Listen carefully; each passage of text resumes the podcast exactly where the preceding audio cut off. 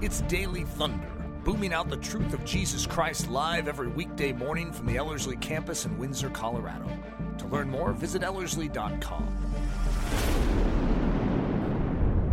If you have your Bibles, 1 Corinthians chapter 10 is where we're at. 1 Corinthians chapter 10. We've been walking through just this little section here in 1 Corinthians 10, verses 1 down through verse 14. And I mentioned last time that as we were working through these examples of idolatry and what Paul is saying to those in Corinth, that we were going to get into the solution, Paul's conclusion to this whole thing. But the interesting thing about Bible study, if you've experienced this, is it's, you know, as you're working through this and you have a thought of where things are heading, then as you keep studying, you realize, oh, there's more in here. And I know that we're even just skimming the surface, even in this passage, so I recognize that. But as I was approaching Paul's solution, I realized that there was a verse I didn't want to leave out, and then I got lost in the verse. So we're going to talk about the solution next time. Oh, Jesus. Which means we are going to dive into verse 12 this morning, and part of the reason is I don't want to miss the concept that's here in verse 12, and there's a reason why Paul is going in this progression, and before he gets to the solution, he gives you his concept or gives you a warning in verse 12, and I've always, this is going to sound rather odd even in light of this verse, but I've always tended to take it lightly, but as I was looking at this and studying it out, I'm realizing, wow, this packs a punch in terms of the aggressiveness of what Paul is trying to warn us for. And so I just want to bring you in on that because I think it's just going to be important to set the stage for the solution, which, God willing, we'll talk about next time. So just for some quick review, we were talking about this idea in the first four verses of 1 Corinthians 10, that God has provided everything that the Israelites needed. And so here they are, they're wandering the wilderness, and Paul is saying, let me give you an illustration. While they're in the wilderness, God has given them absolutely everything that they need. Now, it may not be what they want, but he has given them everything that they need. So let me just reread those verses just so they're fresh in our minds. Paul says this, "For I do not want you to be unaware, brethren, that our fathers were all under the cloud and all passed through the sea, and all were baptized into Moses, in the cloud and in the sea, and all ate the same spiritual food, and all drank the same spiritual drink, for they were drinking from a spiritual rock which followed them, and that rock was Christ." And as we were fleshing this out, we were realizing that Paul is articulating that God has given them everything. So direction and shelter, protection, deliverance, spiritual headship, blessing, nourishment, testing, instruction, provision, and life. So God is giving the Israelites everything that they need. And then Paul uses that as an illustration to say, do you realize that just as God provided everything that the Israelites needed in the wilderness, so too Christ has provided everything that you need? And that he is, as 2 Peter 3, or 1 verse 3 says, that Jesus is everything that we need for life and godliness. But then Paul gives the warning. He says, okay, even though God provided everything the Israelites needed, what you see is that Israel becomes an example of idolatry. And so then in verses 6 down through 11, Paul gives this example of even though God supplied, even though God gave manna and quail on the bush and water from the rock and pillar of fire by cloud, pillar of fire by night, cloud by day. Well, that was weird. And even though their shoes didn't wear out and everything was supplied, they, even though there's this great movement of God in their midst, they were still prone to idolatry. So listen to what Paul says in this, in verses 6 through 11. He goes on and says, "Now these things happened as examples for us, so that we would not crave evil things as they also craved. Do not be idolaters, as some of them were. As it is written, the people sat down to eat and drink and stood up to play. Nor let us act immorally as some of them did, and 23,000 fell in one day. Nor let us try the Lord as some of them did, and were destroyed by the serpents. Nor grumble as some of them did, and were destroyed by the destroyer. Now these things happened as an example, and they were written for our instruction, upon whom the end of the ages have come. And as we were fleshing this out, we were looking at this idea that Paul gives four examples. He talks about the golden calf, which is all about this idea of impatience, sexual immorality, or this twistedness of sexuality. There was this idea of testing Christ, which was the pushing the boundaries. How much can I get away with? How far is too far? It's that kind of a concept. And then he talks about grumbling and complaining. And he says, these four things are clear signs in our lives of idolatry.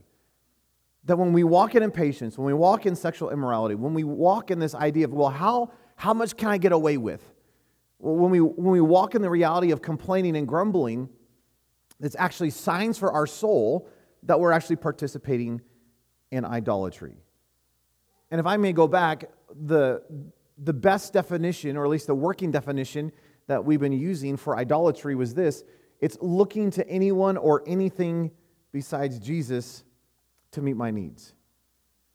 And so when I'm looking to someone or something to satisfy the depth of my being, and I'm turning to it rather than to God, do you realize that I will be frustrated and complain? I will become impatient because you cannot meet my needs. You cannot satisfy the depth of my soul. That's actually a place reserved only for God. And so though God has given us amazing things, He's given us creation, and He's given us rest, and He's given us relationships and people, He's given us hobbies and enjoyments of laughter, and though all those things are good, the moment I turn to any of those and make them the focus of my life, the moment I say, I need that to survive in my life, I'm craving that, otherwise I won't be satisfied in whatever arena, that has become an idol in my life. The moment I turn to anything or anyone besides Jesus to meet my needs. And so this is just review, but listen to the flow of what Paul is saying. He's saying God has supplied everything the Israelites needed. And oh dear Corinth, God has supplied everything you need. That Jesus is everything that you need. He is your supply.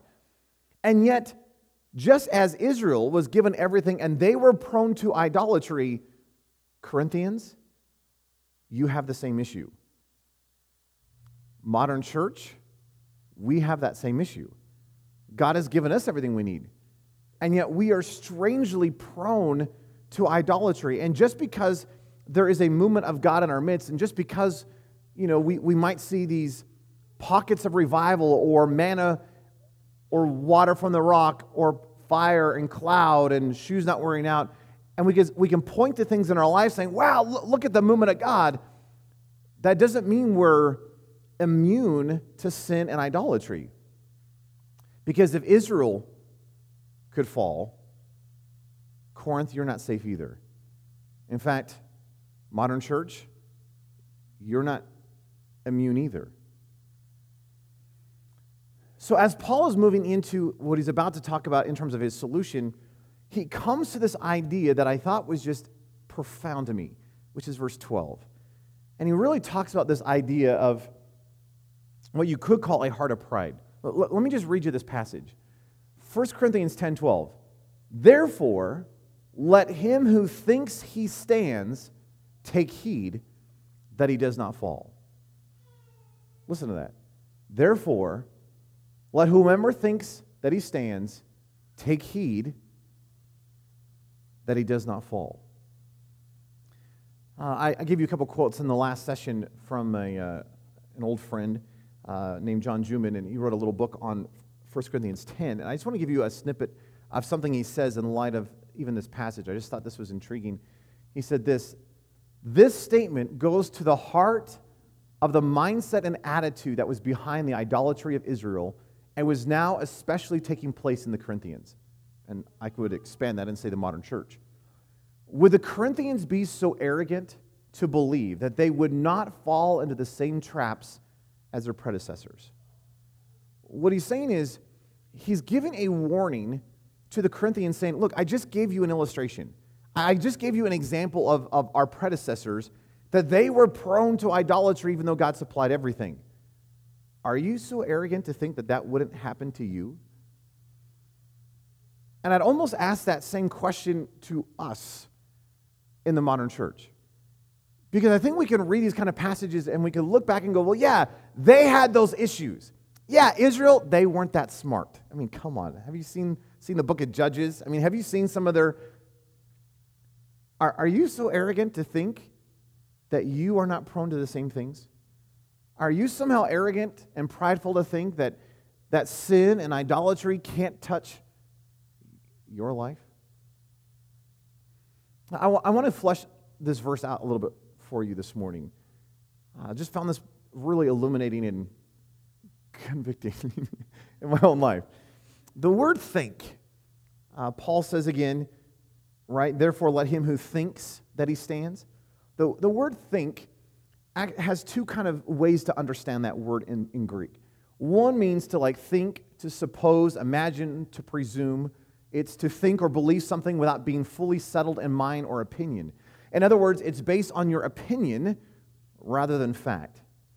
So you're looking at a scenario or you're looking at a situation and you're like, well, my best guess, my perception is, my opinion of the matter is, I am presuming this to be true. Well, is it based on any fact? I don't know. I don't even care. But that's my presumption. Okay, that's one way to understand this. The other way to understand this is to appear in one's understanding or to recognize something. It gives this idea of an appearance. So if you take that and you come into our passage, it's actually strangely illuminating. Paul's not just saying, well, if you think that you stand. Let me give you one way you could, if you take the first definition and kind of shove it into our passage in an amplified kind of a way, it would read something like this. Therefore, let him who thinks, supposes, imagines, or presumes to stand, based on personal opinion rather than fact, take heed that he does not fall. See, if you are like, well, yeah, I'm presuming I'm good. I'm actually have the opinion that I am fine. Paul says, take heed that you do not fall. Or if you take the other definition, you could read it this way. Therefore, let him who appears to stand to take heed that he does not fall. Now, there is a tension because when you think about this idea, we are believers and we are called to stand. And there should be no reason to fall flat into the middle of the mud of idolatry and sin. I agree with that. But Paul is giving a warning to the church in Corinth saying, have you seen your behavior? Have you noticed what you're participating in? Have you noticed your attitude and your thought processes? Paul's saying, you have this arrogance to say, well, yeah, I'm immune. I can't fall into sin. I will not give in to idolatry. And Paul's like, okay, you have this opinion about yourself, but look at your behavior. So hold on to that. The word think to stand, the word stand is really interesting. It means to stand, to hold one's ground, to maintain a position, and to be steadfast. But here's what's interesting, and don't go crazy, okay? But, you know, in English, we have past tense, present tense, future tense. In Greek, there's those, but there's also some others. One of those is what this word shows up in. It's in the perfect tense. And the perfect tense, it's interesting, it's a past action that has continual results. In other words, something has happened in the past, and it's affecting me into the present. Does that make sense? For example, the cross is a past event that has continuing effect on my present reality today, right? That would be like the perfect tense. Paul is using this verb to stand, and he says it is something that has happened in the past that has continual effect on my present, has this idea of long-term, has this idea of long-standing, if we may even use that term. The other interesting reality of this is if you go back into the ancient Greek, when we're talking about like classical Greek, Homer and the Odyssey and that kind of stuff, Homer specifically uses this term, and he uses this term to stand, that this Greek word, and it's for this, to raise buildings, statues, or trophies. And so if you look at Greek and Roman culture, you realize that they were, if you've ever gone to museums, they were obsessed with statues. They loved their images. And of course, it was the height of one's career if you could have a statue made of you. It was a sense of accomplishment. It was the sense of, look, I am impressive. Look at me. Oh, aren't I phenomenal? It was that kind of an idea. And there seems to be, if you kind of take that concept, it actually is revealing to what the church of Corinth is doing. They're actually saying, regardless of my behavior, look how impressive my spiritual life is. I'm standing. I have this long standing. It wasn't just that I'm doing well right now. I have always had a really great spiritual life. I mean, I have perfect church attendance, and I always pay the preacher $50, and I have all these things going for me, and look at my spiritual pedigree. I mean, aren't I impressive? And if there's not a statue of me, maybe there should be. And everyone could go past and go, wow, that is a good spiritual person. Whoa. You realize that is actually the heart of what the Church of Corinth is saying? Or I said it this way, look how impressive my spiritual life is and has always been. Again, it has that idea of long-standing. It's this perfect, that I was doing really well and it's still affecting me now. I'm good. That regardless of my behavior, I'm actually an impressive specimen called a Christian. And Paul says, you have this opinion about yourself. You have this thought process. You are presuming that you are so impressive spiritually. Paul says, take heed, lest you fall. I don't know if you recognize the heart of this. Let me give you a way, maybe we can add all this together in terms of the 1 Corinthians 10:12 thing. So here's an amplified version if you just want to keep combining all this stuff. So this is my version of this. Therefore, let him who presumes and thinks he's impressive and appears to have been standing all this time, take heed. Well, yeah, I grew up in the church, and ever since the very beginning, I have been doing well. Do you realize that's just pride? That the heart of all of this, what Paul is really getting to is, and this is going to sound intense, but you have the same attitude as Satan. He says you're in a position where you are looking at your spiritual life and you're saying, I'm impressive. I cannot fall. I have no problems whatsoever. I actually don't even need Jesus because look how amazing I am. Paul says, do you realize if the Israelites of old, where God has provided everything they needed, if they were susceptible to sin and idolatry, what, oh dear Corinth, makes you immune to that? Well, God's been doing a lot of stuff in our midst. Yeah, we've been taking communion and having we've been baptized and we have these movements of God in our midst. Paul says that's great, but that's what Israel had. So what makes you immune from falling into sin and idolatry? Well, I am a specially impressive spiritual creature. Paul says that opinion of yourself is called pride. And pride is the attitude in the heart of Satan himself. When you turn to Isaiah 14, you actually get a glimpse of the attitude of Satan. Listen to this passage. God says, how you have fallen from heaven, O star of the morning, son of the dawn. You have been cut down to the earth. You have weakened the nations. But you said in your heart. So we actually get a quote from the heart of Satan. Okay, this is his attitude. This is his heart. Satan says, I will ascend to heaven. I will raise my throne above the stars of God. And I will sit on the mount of assembly in the recesses of the north. I will ascend upon the heights of the clouds. I will make myself like the Most High. Do you know what that's called? Pride. That Satan is building a statue to himself and saying, oh, aren't I impressive? Aren't I amazing? Just look at me. I have an impressive life. I am the angel that covered. I am the angel of light. I am just, woo, look at me. Corinth is doing the same thing. They have that same attitude, that they are walking in a prideful presumption that they cannot fall. Here's a quote or insight onto this.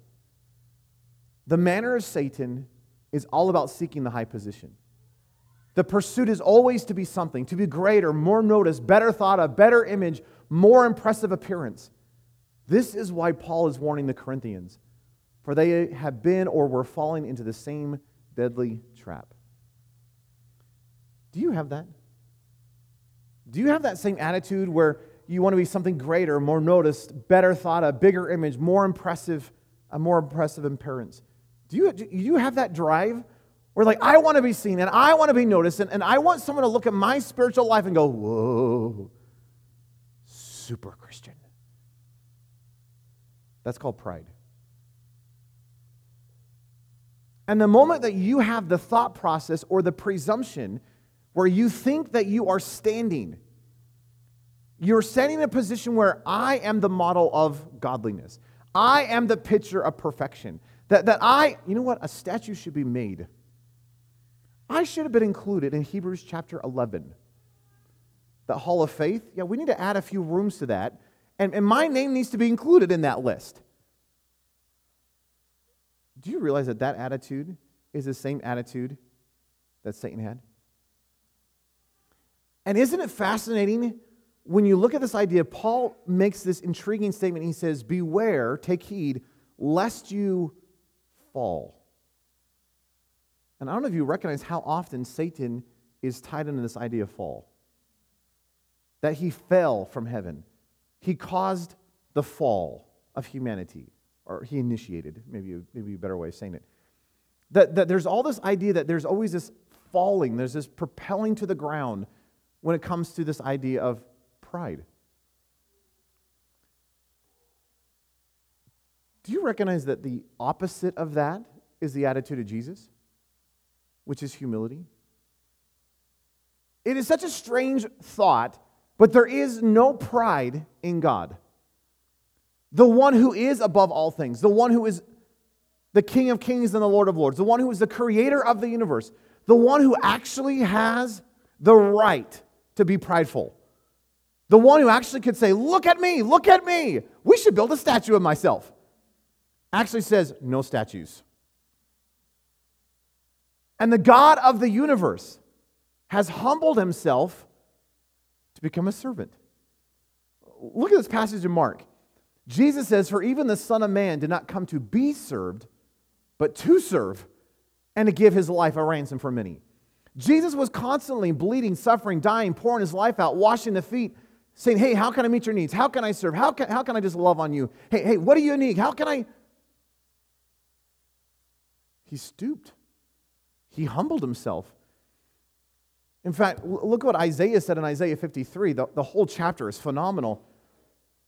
But Isaiah 53, verse 2 and 3, Isaiah says, for he, speaking of this Messiah named Jesus, grew up before him like a tender shoot. He was this little branch. And like a root out of parched ground, he had no stately form or majesty that we should look upon him, nor appearance that we should be attracted to him. He was despised and forsaken of men, a man of sorrows and acquainted with grief. And like one from whom men hid their face, he was despised, and we did not esteem him. He was lowly. In fact, when you read through Isaiah 53, you hear Paul picking up that idea and expounding or fleshing this out in an incredibly beautiful way in Philippians chapter 2.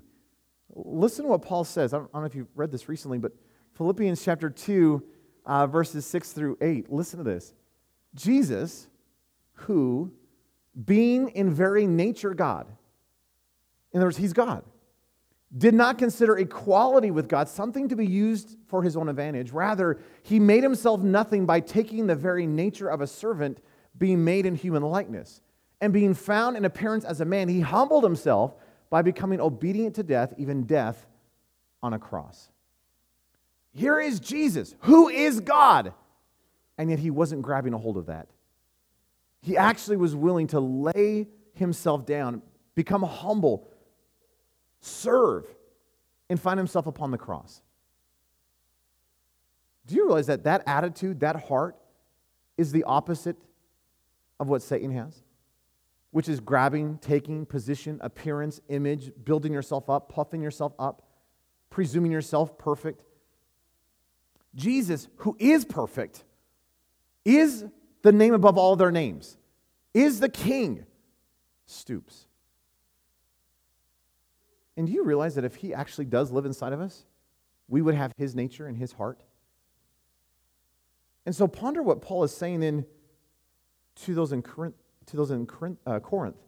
He says, oh, dear Corinthians, you have this presumption where you have this appearance where you have put yourself up as this image.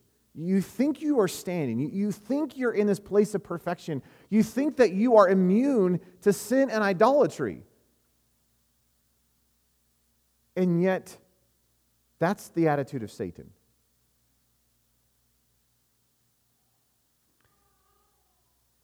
In 1 Corinthians 10 again, Paul says, therefore, let him who thinks he stands take heed that he does not fall.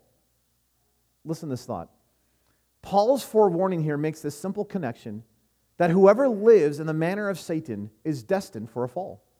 The correlation of Satan and a fall are strong throughout scriptures. Some scriptures, like Matthew 25, 2 Peter 2, Jude 6, Revelation 12, refer to the casting of Satan from heaven and the fall of angels who have followed Satan. This is the principle, the spiritual, quote-unquote, law of physics, to which Paul is alluding in the warning of 1 Corinthians 10. The manner of Satan, the attitude of Satan, the lifestyle of Satan always leads to a fall.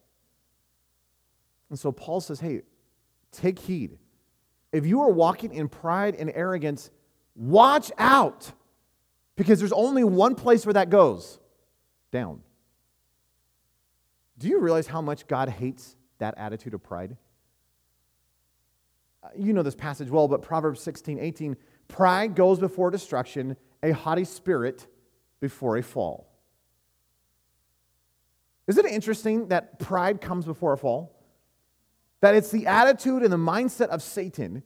When I boast and I put myself in a position of, hey, I'm doing great, I have no problems, watch out.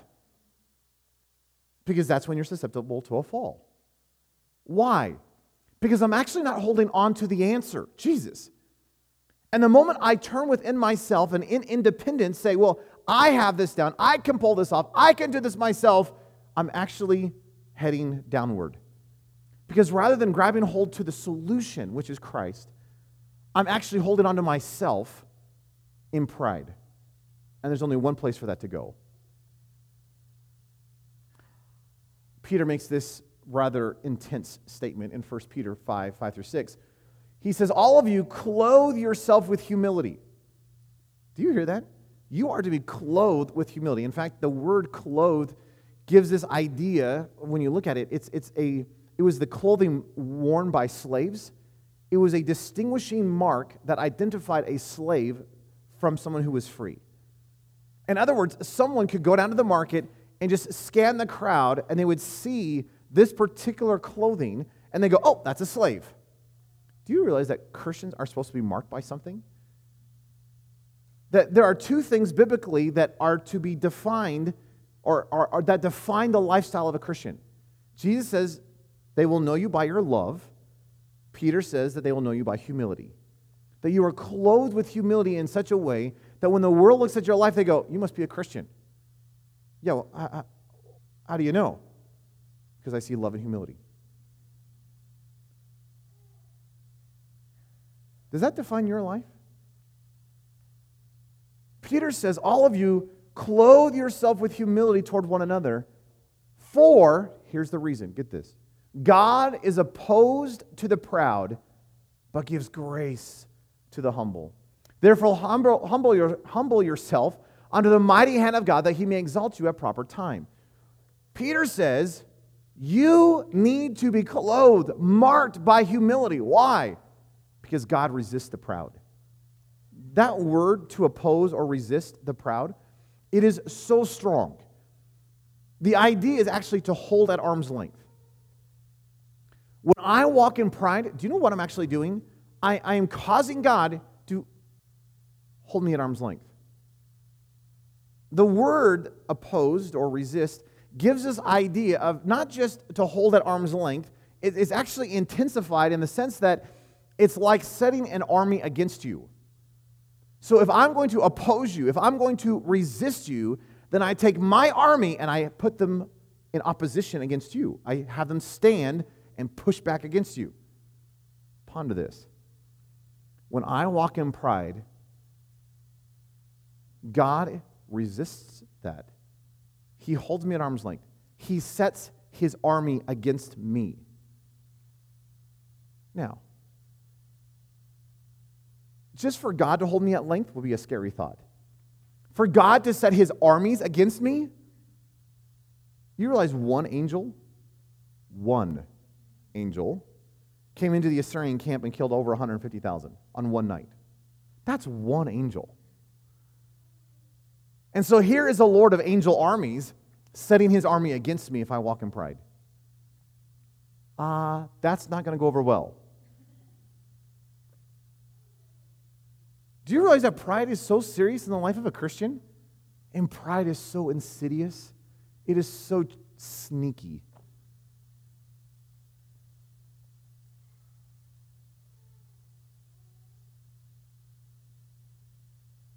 And I think so often we don't realize how often we walk in pride, that we think in pride. In fact, even in our humility, I'm humble. That's pride. And any time that I turn the gaze of my soul back upon myself, that's pride, folks. When I turn to anyone or anything besides Jesus to meet my needs, that's pride. When I'm living for myself, that's pride. When the first thought in the morning is me, that's pride. And Peter says that I am to clothe myself with humility because God resists that. Because that attitude is the same attitude as Satan. Why do we want this in our life? Well, I don't. Then why are you standing in a position that says, I'm fine? I'm good. Yeah, Israel may have had an issue with idolatry. Okay, even Corinth may have had an issue with idolatry. But I'm good. I have this appearance. I've always had this appearance of being just great spiritually. In fact, when people look at my life, they go, woo, look at that Christian. Yeah, I have this wonderful opinion about myself. I have this outward appearance of spirituality. But what about the inside stuff? What about the depth of your soul? Yeah, okay, you may have the appearance of spirituality. You may have the appearance of godliness. But what about the reality of your soul? Are you all wrapped up in you? Are you wrapped up in impatience, sexual immorality, testing God, trying to figure out, pushing the limits and the boundaries and how far can you get away, what can you get away with, and grumbling and complaining and frustration? Paul says those are marks of idolatry. And so even though you may look at yourself and go, well, yeah, I'm good, I'm fine. Are you?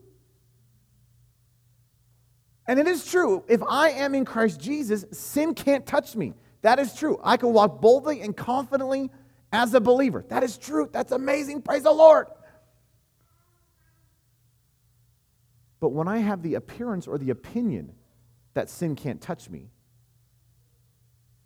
and when I'm walking in a whole bunch of junk on the inside, though I have the appearance of godliness on the outside, Paul says, take heed, because a fall is quickly coming. Do you know how scary that is? Because in our modern church, we know how to have the appearance. We know to have that presumption, that thought process, I'm doing good. Yeah. On the outside, I know when to stand up, and I know when to sit down, and I know the right words, and I know the songs to sing, and I have the outward appearance of spirituality. But if you could get into my mind and my heart and my attitude and the depths of my being. Are you? Well, I'm doing really good. Are you?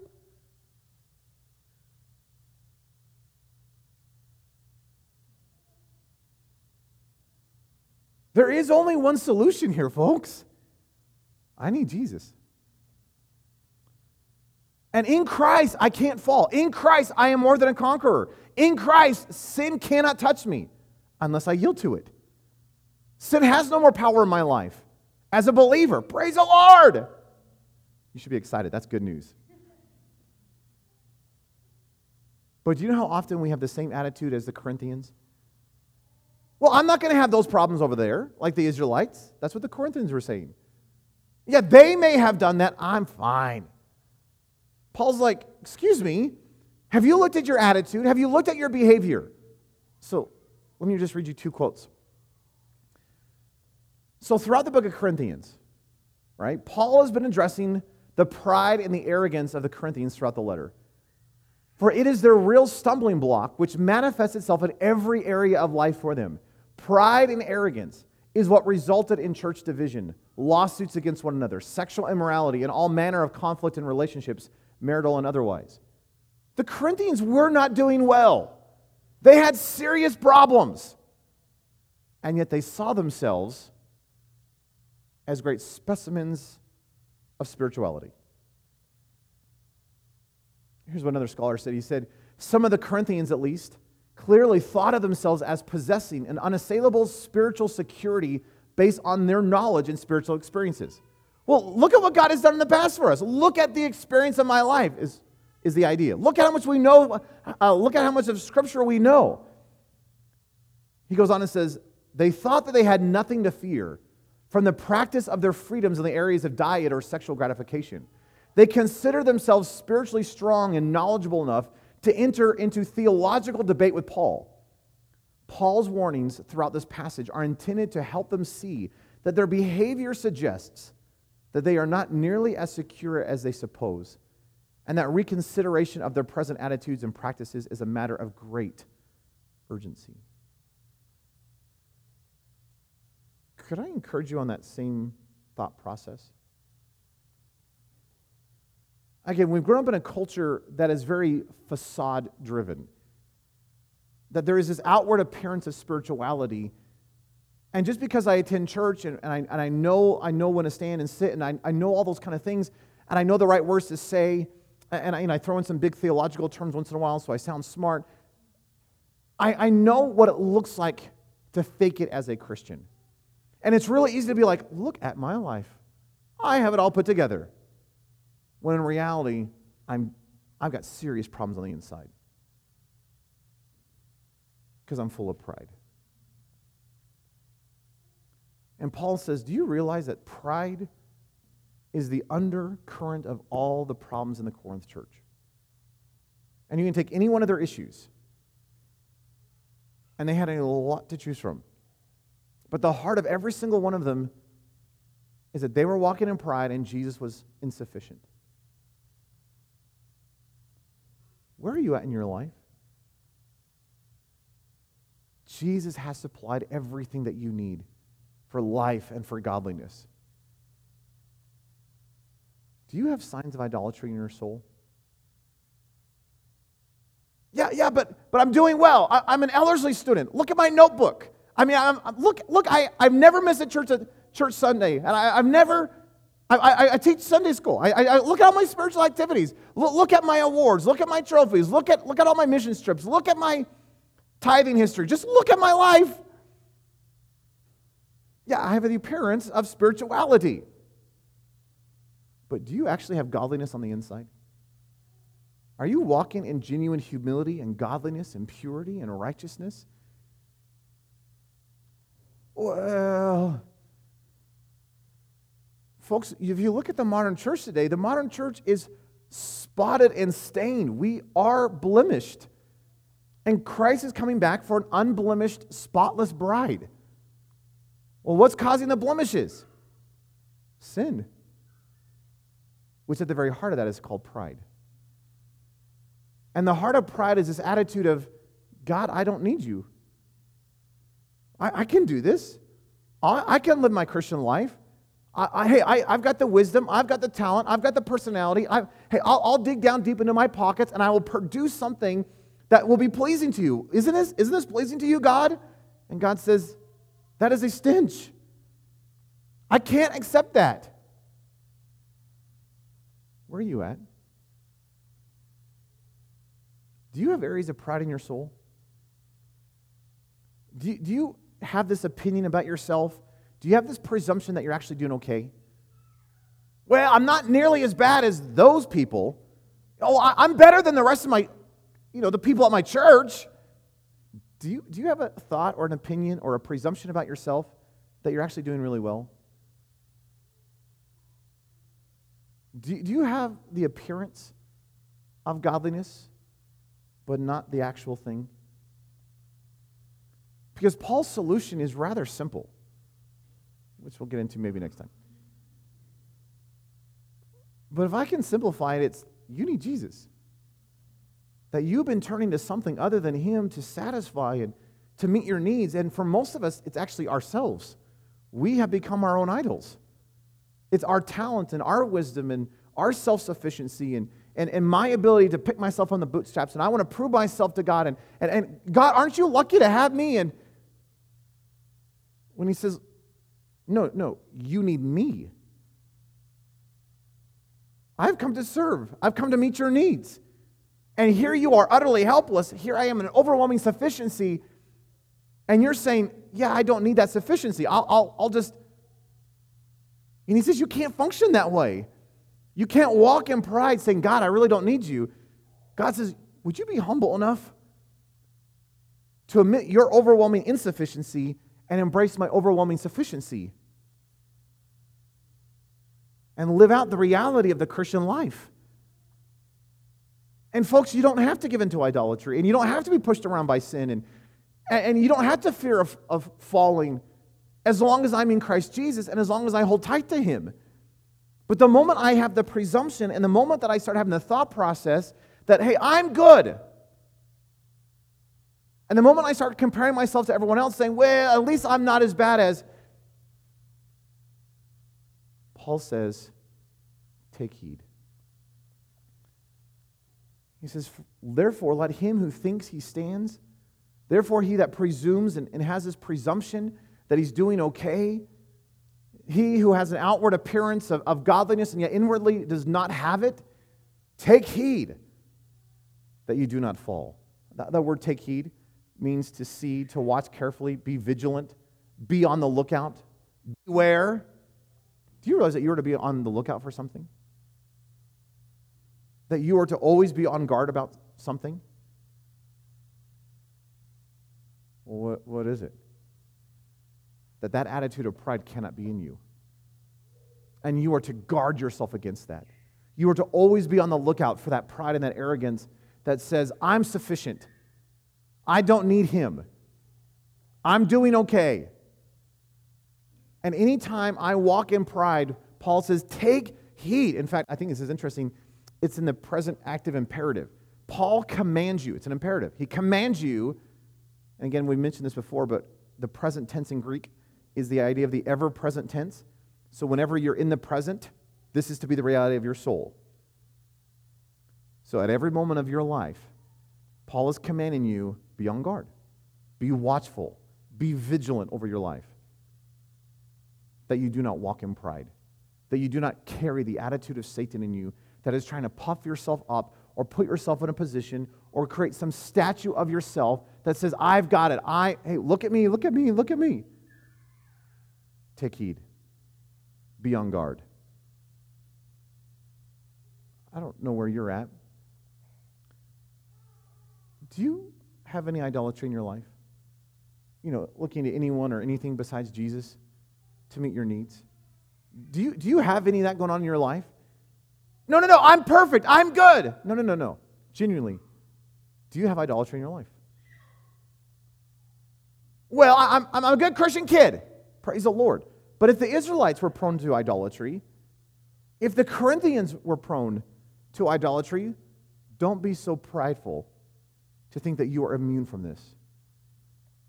And it's true, you need to be in Christ.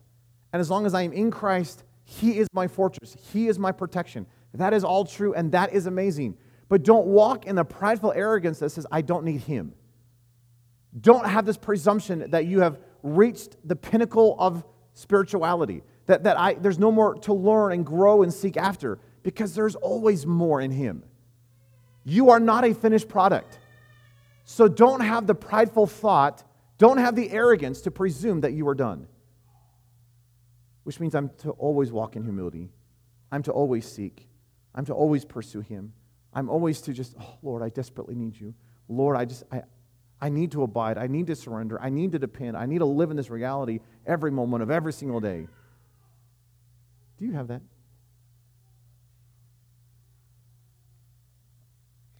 Let's pray. Lord, maybe this was for nobody else, but 1 Corinthians 10:12 just confronts my life. Because, Lord, it is so easy, having grown up in the church and knowing the right things to say and teaching good spiritual lessons, and it is so easy to just have this presumption of, yeah, I'm doing good. Yeah, obviously, if I'm reading my Bible and I'm going to church and, you know, I'm giving a Sunday school lesson once in a while, yeah, I'm doing fine spiritually. I'm doing better than 99% of the people around me in the church. But Lord, is there pride in my soul, in my thought process, in my attitude, that either presumes that I'm the finished product or has this appearance of godliness on the outward, but in the reality of the depths of my being, I realize that, man, I don't have it. Lord, the solution to that is You.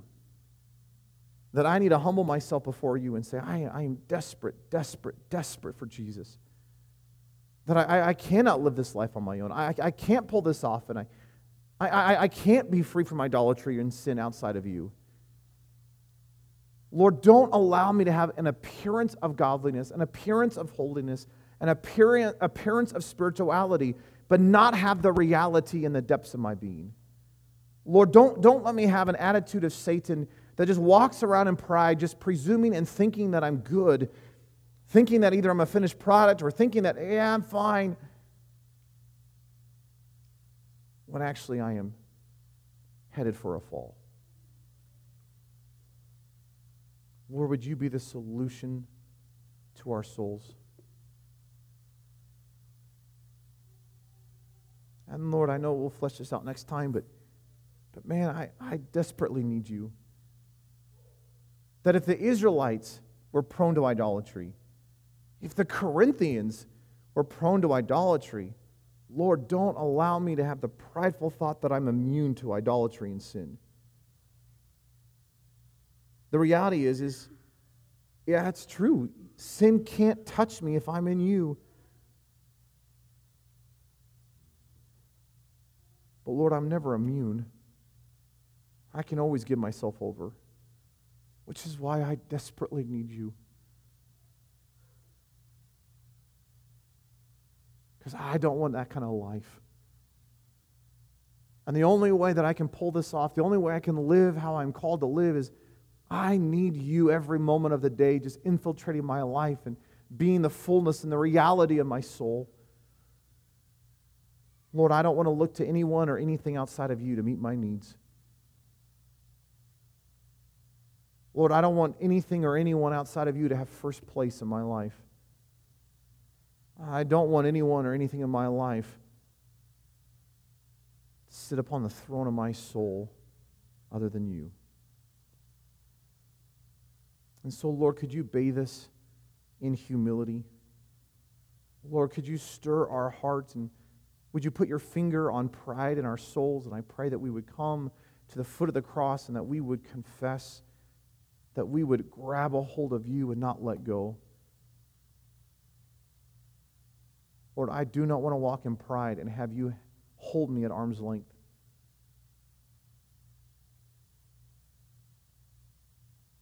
So, Lord, would you just allow me, enable me to walk in humility, and may I embrace the reality of Christ on a whole nother level this morning.